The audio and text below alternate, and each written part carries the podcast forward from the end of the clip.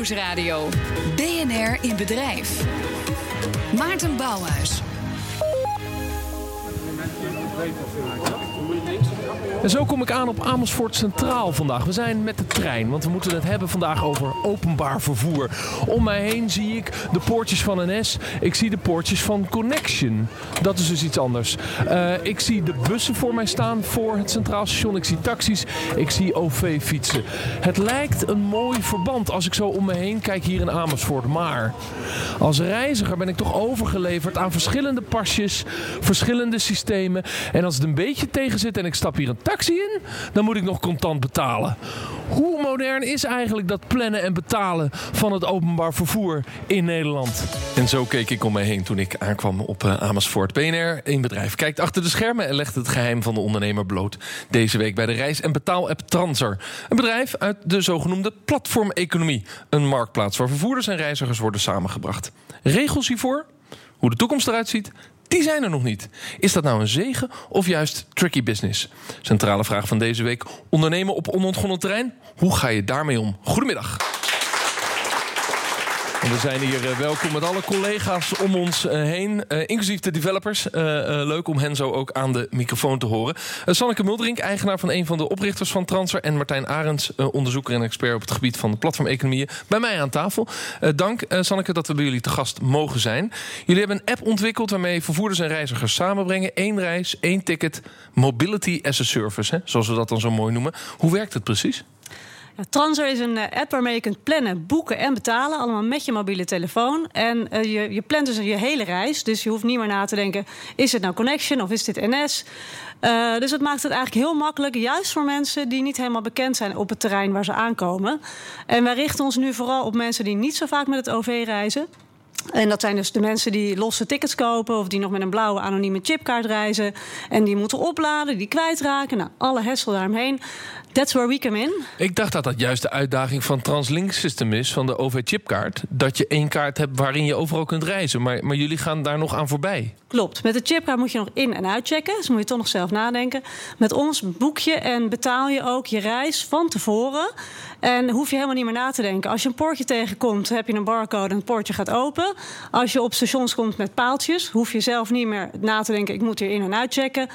Want je hebt je ticket al gekocht. Ja, dus is in die zin echt iets anders dan, de, uh, dan wat de OV-chipkaart aanbiedt. En jij lost ook dat probleem op dat ik allerlei verschillende uh, pasjes of systemen moet hebben voor de verschillende vervoersmiddelen. Exact. Dus je, je hebt alleen nog maar je, te je telefoon nodig. Ja, en als je die vergeet, ga je altijd terug naar huis. En leert de praktijk ondertussen. uh, hoe ziet het bedrijfsmodel er eigenlijk uit? Ons bedrijfsmodel. Nou, op dit moment uh, vragen wij een kleine service fee van de reizigers, maar dat is echt tijdelijk. Dus ons bedrijfsmodel zit in de verdiscontering van een kleine marge vanuit de vervoerders die bij ons aansluiten. We hebben nu bijna heel Nederland aangesloten, al het OV. Uh, ook veel taxiplatforms. En de enige vervoerders die we nog heel graag erbij willen hebben, dat zijn uh, Sintes en Arriva. Dan hebben we 100% coverage. Waar zit dan de weerstand bij die twee? Ja, uh, dat is een hele goede vraag. Ik zou het graag van ze horen. En ik, ver, ik vermoed. Je bent met ze in gesprek, neem Zeker, aan. ja, al, al, een hele poos. En ik vermoed dat zij het vooral heel spannend vinden om het klantcontact kwijt te raken. En, want wij zijn zeg maar ja, het platform wat tussen de vervoerder en de klant in komt te staan. Maar wij bieden ook de totale reiservaring aan. Dat is eigenlijk, Martijn, een van de klassieke uitdagingen van die platformeconomie. Dat die aanbieder van zijn producten of diensten op dat platform dat klantcontact kwijtraakt. Hoe, hoe kijk je daarnaar? Ja, dat is ook absoluut een, een, een terechte zorg uiteindelijk. Uiteindelijk moet je zelf, als je als organisatie met platformen gaat samenwerken, ook goed kijken van goh, wat levert het me op en wat kost het mij. En zeker ook als je kijkt naar richting continuïteit. Kijk bijvoorbeeld een Booking.com. Uh, hotels die eigenlijk hun online marketing en sales outsourcen naar een platform. In ruil voor een, voor een stukje commissie. En op zich is daar natuurlijk niks mis mee. Want uiteindelijk doet zo'n platform ook... Ja, die zorgen ook voor extra business. Dus uiteindelijk is denk ik de grote vraag... Nou, misschien wel je overtuigingspunt richting onder andere Arriva... van goh, hoeveel extra business zij bijvoorbeeld kunnen genereren... door uh, ja, mensen uh, uh, toegang te kunnen bieden via die app. Is er bij hun een gebrek aan geloof dat het extra business gaat opleveren? Dat, dat zou kunnen. Kijk, wij zijn natuurlijk nu drie jaar bezig. We hebben ongeveer 100.000 gebruikers. En uh, dat is eigenlijk nog weinig. We moeten echt miljoenen gebruikers gaan krijgen. En vooral ook internationaal. Je kunt nu ook internationale treinen boeken bij ons. Maar uh, we zijn ook aanwezig in Italië, allerlei andere landen. Dus uiteindelijk wordt het OV natuurlijk ja, een internationale ervaring. En is het niet meer alleen maar de valleilijn bijvoorbeeld. Je wil het juist voor je reiziger zo makkelijk mogelijk ja, maken. Je zegt ik heb 100.000 gebruikers nu. Het klinkt als veel, maar op het aantal gebruikers van het openbaar vervoer in Nederland valt dat ook wel weer mee. Is het heel weinig, ja. Ja. Waar moet je naartoe? Naar eh, miljoenen per maand. Miljoenen gebruikers, Gebruikers, miljoenen reizen ja. per maand. Ja, vooral over transacties gaat het. Ja. En, en betekent dat dat uiteindelijk het, gewoon het praktische gebruik van de overchipkaart helemaal gaat uitfaceren? Nou, wij zeggen ook altijd, we zijn totaal geen concurrent van de overchipkaart. Want eh, dat is ook het systeem wat er nu staat. Eh, er wordt al gewerkt aan ook in- en uitchecken met je creditcard. Wij zijn daar ook mee bezig met Transer. Om eh, de creditcard te digitaliseren als betaalmiddel, zeg maar. Om zo door het OV te gaan. Zodra de poortjes daar klaar voor zijn, dan zijn wij daar ook klaar voor. Ehm, en wat het mooie is, is dat Mastercard, eh, we zitten in hun eh, acceleration program, zoals dat mooi heet. Zij helpen ons ook daarbij om uh, de hele digitalisering van, uh, van creditcards te, te ontwikkelen in onze app. Ja, je had het net over het contact met de klant kwijtraken, wat dan die vervoerders lastig vinden. Maar het gaat natuurlijk ook gewoon over klantgegevens. Bedoel, je hebt ook de uitdaging dat op het moment dat het jouw klanten worden, dat zij ook minder data krijgen van, van de klanten die potentieel wel in hun treinen reizen. Hoe kijken de vervoerders naar, daarnaar, naar die, die, die wedstrijd om die klantgegevens? Want dat is het volgens mij. Ja, ja kijk, de, de, de klanten waar wij ons nu op richten zijn vooral de anonieme reizigers. Dus het zijn mensen die nu ook niet bekend zijn bij de verschillende vervoerders. Wij vragen wel een e-mailadres en uh, voor de taxis ook een telefoonnummer. Om te kunnen communiceren met die reiziger. Maar uiteindelijk de data die wij ontvangen gebruiken we alleen maar voor dat ene doel. Namelijk reizen met Transer. En wij, wij uh, delen wel informatie met de verschillende vervoerders. Uh, hoe er ja, van hun vervoer gebruik wordt ja. gemaakt. Maar als ik dus nu met Transer een reis boek die over een Arriva-tracé gaat. Dan biedt jouw app die niet aan. Of hij zegt, let op, nu heb je even een chipkaart nodig om in een Arriva-trein te zitten. Ja, dan zeggen wij ticket not available. Ticket not available. Dat wil je niet. Nee, dat is, dat is een, een, slechte mededeling op de app. Dat betekent, je hebt alle vervoerders nodig en je hebt reizigers nodig. Maar Martijn, uh, wat, wat moet er eigenlijk eerst? Ik denk eerst de vervoerders, want uiteindelijk... Kijk, platformen die hebben natuurlijk altijd de uitdaging van het, het, het kip-ei-verhaal. Oftewel, ja, uh, is er van de een te weinig, dan heeft de ander, kun je de blos niet inlossen. Dus ik denk dat vooral de vervoerders daarin, daarin heel erg belangrijk zijn. Tegelijkertijd, ze heeft nu 100.000 gebruikers. Als dat er een miljoen worden, dan heeft ze ook een stok om uh, te slaan... en te zeggen, jongens, aan boord, want ik heb een miljoen klanten. Ja, klopt. Maar gebruikers altijd, is altijd de vraag van... oké, okay, maar hoe actief zijn die? zijn, zijn die alleen geregistreerd of zijn ook, ook echt actief? En ik denk uiteindelijk ook misschien wel als je het hebt over data... Uiteindelijk kun je ook gaan kijken van goh, hoe kunnen wij ook waardevolle data teruggeven aan die vervoerders. Kijk, want die vervoerders zelf die hebben nu data van hun eigen soort vervoer.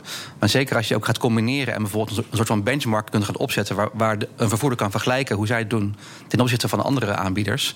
Dan bied je ook weer relevante insights voor zo'n vervoerder. Wat weer extra waarde is om, om samen te werken met een app. Als, ja, Sanneke, dat is natuurlijk interessant. Wat bied jij de vervoerder terug? Wat geef je ze om ze aan boord te halen? Uh, mo momenteel om ze aan boord te, te, houden, bedoel je? Ja, en te halen. Ja. Bedoel. Nou, te halen is dat wij zeggen: uh, uh, je wil gewoon in ons platform zitten om uiteindelijk natuurlijk meer reizigers te kunnen ja, benaderen. Maar Martijn zegt: jullie hebben meer data over die integrale reis van die reiziger bijvoorbeeld. Die data kun je ook gaan verstrekken. Dus ja. dat je meer data-uitwisseling krijgt. Zeker. Aan overstapgegevens, hoe reizen mensen door een netwerk. Ja, dat is inderdaad dan de output. Als ze er eenmaal in zitten, kunnen we daar zeker ook op analyseren. We hebben ook een ander bedrijf. Die mensen zijn ook hier. Dat is links. Wij doen vooral data-analyse. Dat, daar kunnen wij zo heel erg veel mee, meer mee doen met, met die data. Aan de andere kant, uh, om de vervoerders binnen te halen, zeggen wij: uh, wij bereiken juist die klanten die nu nog heel weinig met het OV reizen. Want er zijn heel veel mensen die zijn toch een beetje bang nog van de chipkaart. En wij maken het heel erg makkelijk. Maar hoe, hoe kun je dan, hoe kan het platform wat jij dus hebt, uh, mensen die weinig met het OV reizen, ik heb een aantal van die vrienden, die noem ik auto-captive. Die, die zegt tegen mij: Maarten, dat is openbaar vervoer. Zo spreken ze dat uit. Uh, uh, oftewel, daar ga ik niet in zitten.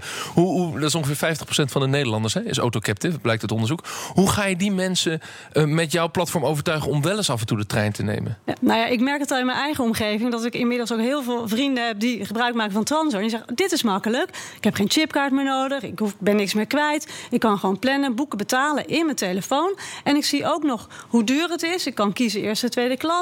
Ik kan nog kijken hoeveel CO2-uitstoot ik heb. Dus het is een hele bewuste keuze hoe ik ga reizen. Dus een beter platform maakt de drempels lager... en, en gaat ook mensen het openbaar vervoer in krijgen... die dat daarvoor niet deden. Zie je dat in de platformeconomie in de breedte, Martijn? Dat dat een ontwikkeling is dat die platformen ook nieuwe type klanten... en klantengroepen kunnen aantrekken? Ja, absoluut. Kijk, wat platformen doen is eigenlijk zich onderscheiden op twee elementen. Dat is gemak en op prijs.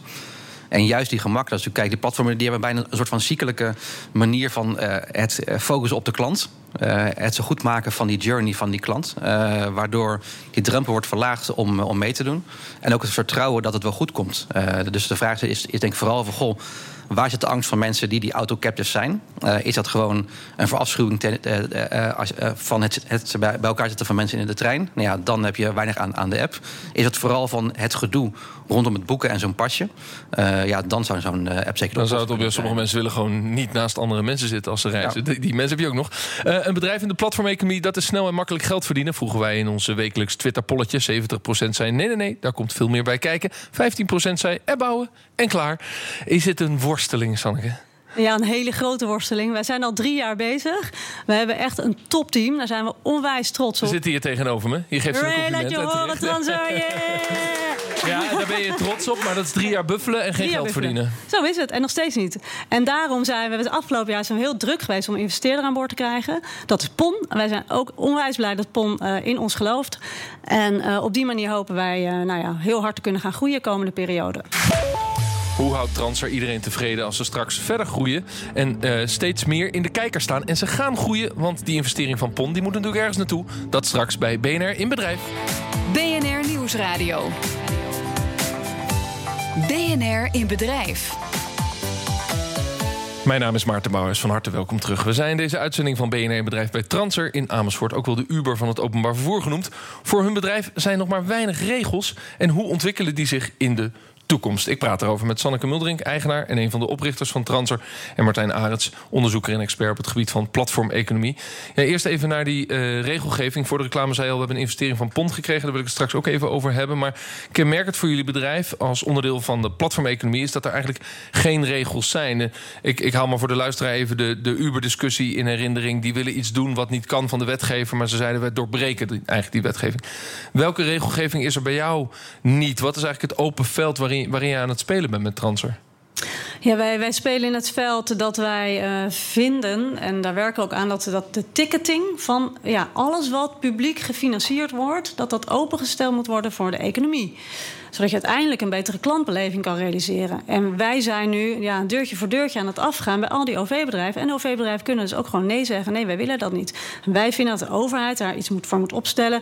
Beste OV-bedrijven, wij financieren dit met deze gemeenschap. Doe mee om een platform te realiseren, zodat het uiteindelijk makkelijker en mooier wordt met OV te reizen. Maar het fascinerende daarvan is dat die OV-bedrijven, uh, die spreek je eigenlijk aan op hun maatschappelijke verantwoordelijkheid. Om daarmee ook zichzelf en hun data open te stellen voor het grotere belang. Ja. Maar, zeggen. maar het is een markteconomie. Dus ze mogen de eigen keuze maken of ze dat open of gesloten houden. Ja, nou deels. deels. Dus wij, wij vinden wel dat de overheid daar zeg maar in moet gaan ingrijpen. Want je wil niet dat dat helemaal markteconomie wordt. Ik bedoel, de prijzen zijn ook vastgesteld, concessies zijn vastgesteld. Er zit onwijs veel regelgeving aan per vervoerbedrijf waar ze zich allemaal aan moeten houden. En wij vinden wel zeker in deze ja, uh, digitale economie, is dat je het OV zo goed mogelijk moet benutten. De overheid moet niet meer sturen alleen maar punctualiteit, maar op bezettingsgraad. Je, je vindt het ook raar als een lege bussen door je straat rijden. Het is gewoon waste of energy. Ja, en dat gebeurt dagelijks. Ja. ja. Uh, Martijn, dat is interessant. Uh, nou zie je dus dat die platformen dat over het algemeen openbreken in sectoren. Maar ook een beetje, laten we zeggen, zonder dat alle partijen er blij mee zijn. Ja, absoluut. Kijk, ik denk sowieso de aanname dat uh, de regels en platformeconomie vaak niet uh, op elkaar passen, is ook vaak niet waar. Uh, heel vaak zijn er gewoon prima regels die, die, die ook van toepassing zijn op de platformeconomie. Wat, platformen, wat platformen heel vaak doen, is eigenlijk gebruik maken van, van onduidelijke regelgeving. bijvoorbeeld wat Uber ook heeft gedaan en, en, en nog steeds doet. Dus, dus kijk, Uber bijvoorbeeld, die richt zich bijvoorbeeld niet op de, op de, de straattaxis, maar die positioneert zichzelf als een, als een bel- en bestel-app waardoor ze weer in andere regulering vallen. Dat doen ze heel erg slim. Ik denk in dit geval van Transer, kijk, natuurlijk, ik, ik, ik begrijp vanuit Transer dat ze heel graag willen dat die data open komt. Aan de andere kant, als die open is, ben je natuurlijk veel kwetsbaarder voor concurrentie. dus op het moment als jij door echt waarde toe te voegen richting die stakeholders, juist ze over kunt halen mee te doen, dan heb je eigenlijk een hele grote voorsprong. Uh, die misschien groter is dan wanneer die data open zou zijn. Dus ik vraag een beetje af, ten eerste, in ieder geval, hoe legitiem in de wens is voor het delen van die data. Want ik vraag me af of dat echt per se in regelgeving moet, moet, moet, moet worden vastgelegd. En daarnaast bedenk ik uiteindelijk, en ga gewoon uit van je eigen kracht. En zorg ervoor dat je echt iets, iets unieks toevoegt voor die klant. En dan gaan ze wel mee. En dan ja. heb je eigenlijk een voorsprong ten opzichte van mogelijke concurrenten... waar, waar, jij, waar jij nu eigenlijk ja, weg voor aan het Want, want ook jouw compagnon, bent. Sanneke, is echt een, een pleitbezorger... een evangelist van die openheid van die OV-data. He, dat is een, een, man met, met, een, met een hart in het OV. Je bedoelt Paul Roymans? Ja, precies. Maar dat, dat vertelde jij mij. Van, ja, die, die komt uit het OV.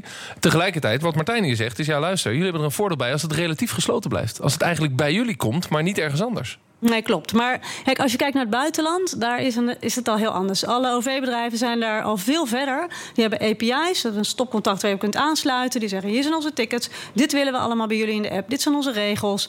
Dus in die zin loopt Nederland daarin, naar ons idee, best maar wel. Maar zie je dan achter. ook in het buitenland dat er veel concurrenten van soort transfers zijn?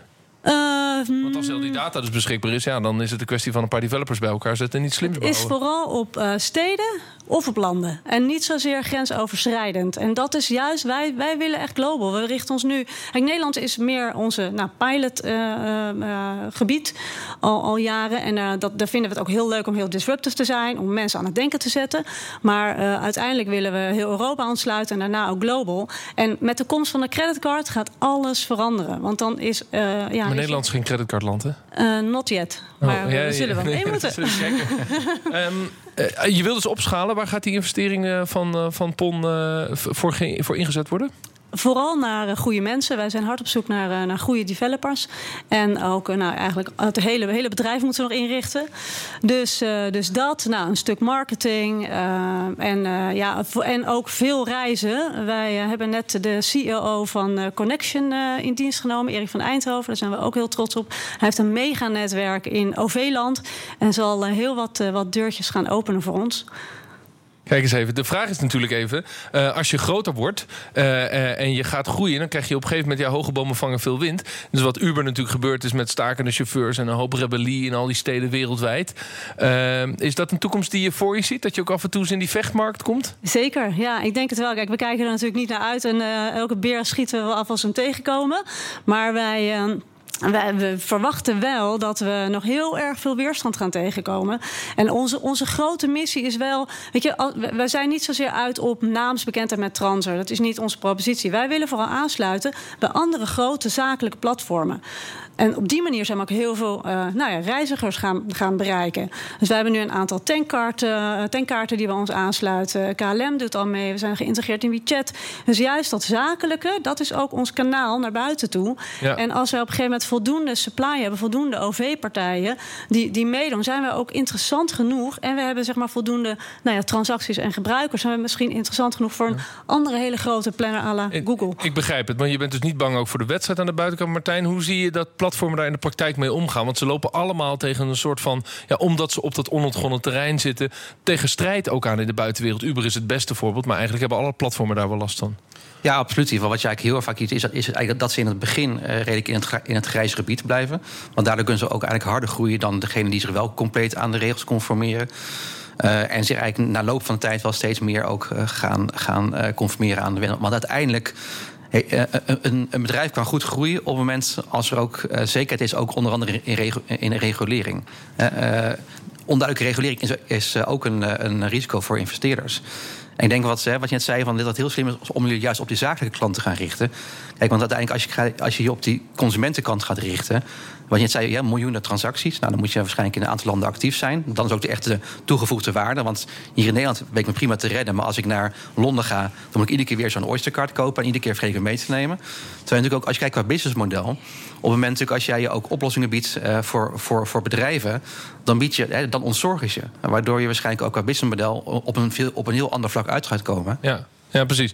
Dat is interessant. Daar wil ik nog even met je over hebben. Uh, bij de interruptiemicrofoon, is dat de nieuwe kracht die is overgestapt van de vervoerder naar de platformeconomie? Uh, ja, dat is uh, de nieuwe kracht. Ja, precies, Erik. Ja, ja. Ik, ik, ik, heb je gevraagd even naar de interruptiemicrofoon, omdat mij dat in het achterhoofd bleef prikkelen, dat Sanneke dat zei. En ik dacht, je gaat dus van een vervoerder naar de platformeconomie. Betekent dat dat je ook daar echt een verschuiving in zit waar de balans gaat komen in, nou, in de OV-markt? Dat dit, dat dit net zo groot kan worden als de dominantie van de connections en de NS-bedrijven?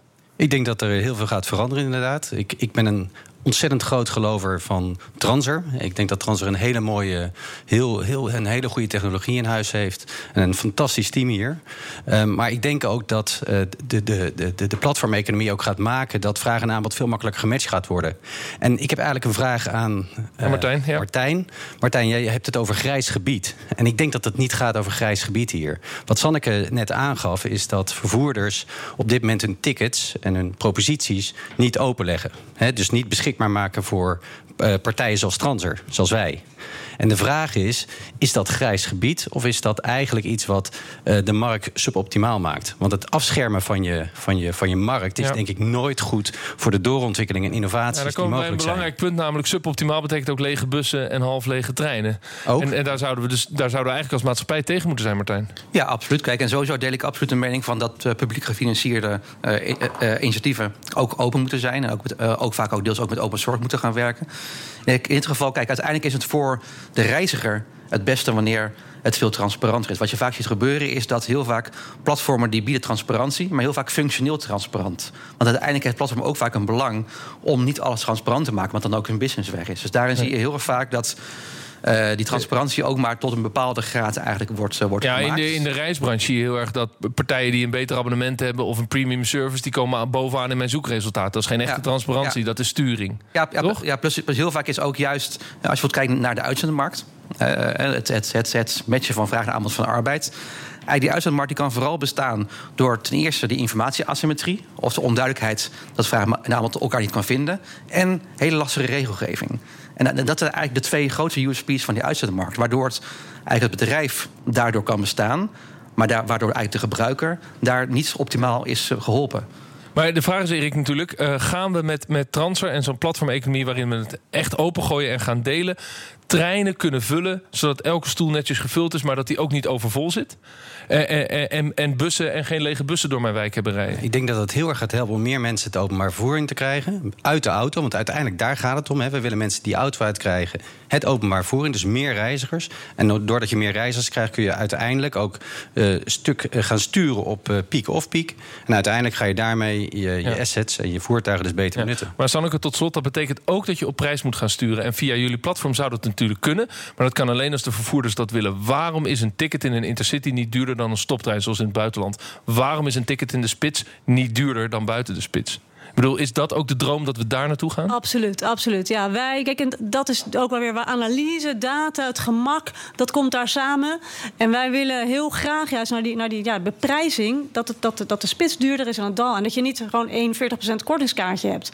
Je wil juist die spreiding, zodat je die bezettingsgraad zo goed mogelijk hebt. Juist, en dan krijgen we misschien wel precies gevulde treinen en, en bussen. Dat is toch een feest voor elke reiziger. Eén ding weten we zeker, dat zeggen de trends al wel. Er komen steeds meer eh, reizigers in het OV. En dat blijft de komende jaren alleen maar groeien, als ik het goed begrijp. En jullie sturen daarop Sanneke Muldrink, eigenaar en een van de oprichters van Transer. Martijn Arets, onderzoeker en expert op het gebied van platform Economie. Dank dat jullie bij mij aan tafel stonden. De volgende aflevering van BNR Bedrijf zijn we bij Koninklijke van der Most in Heerde. Al meer dan 115 jaar. Grootste enveloppenproducent van de Benelux. Een envelop is al, eh, ja, wat ik zeg, meer dan 115 jaar hun product. Maar de markt krimpt. Hoe nu verder? Kom langs, praat mee. Meld je aan via bnr.nl slash inbedrijf. Tot volgende week. Bedankt voor het luisteren. Dag.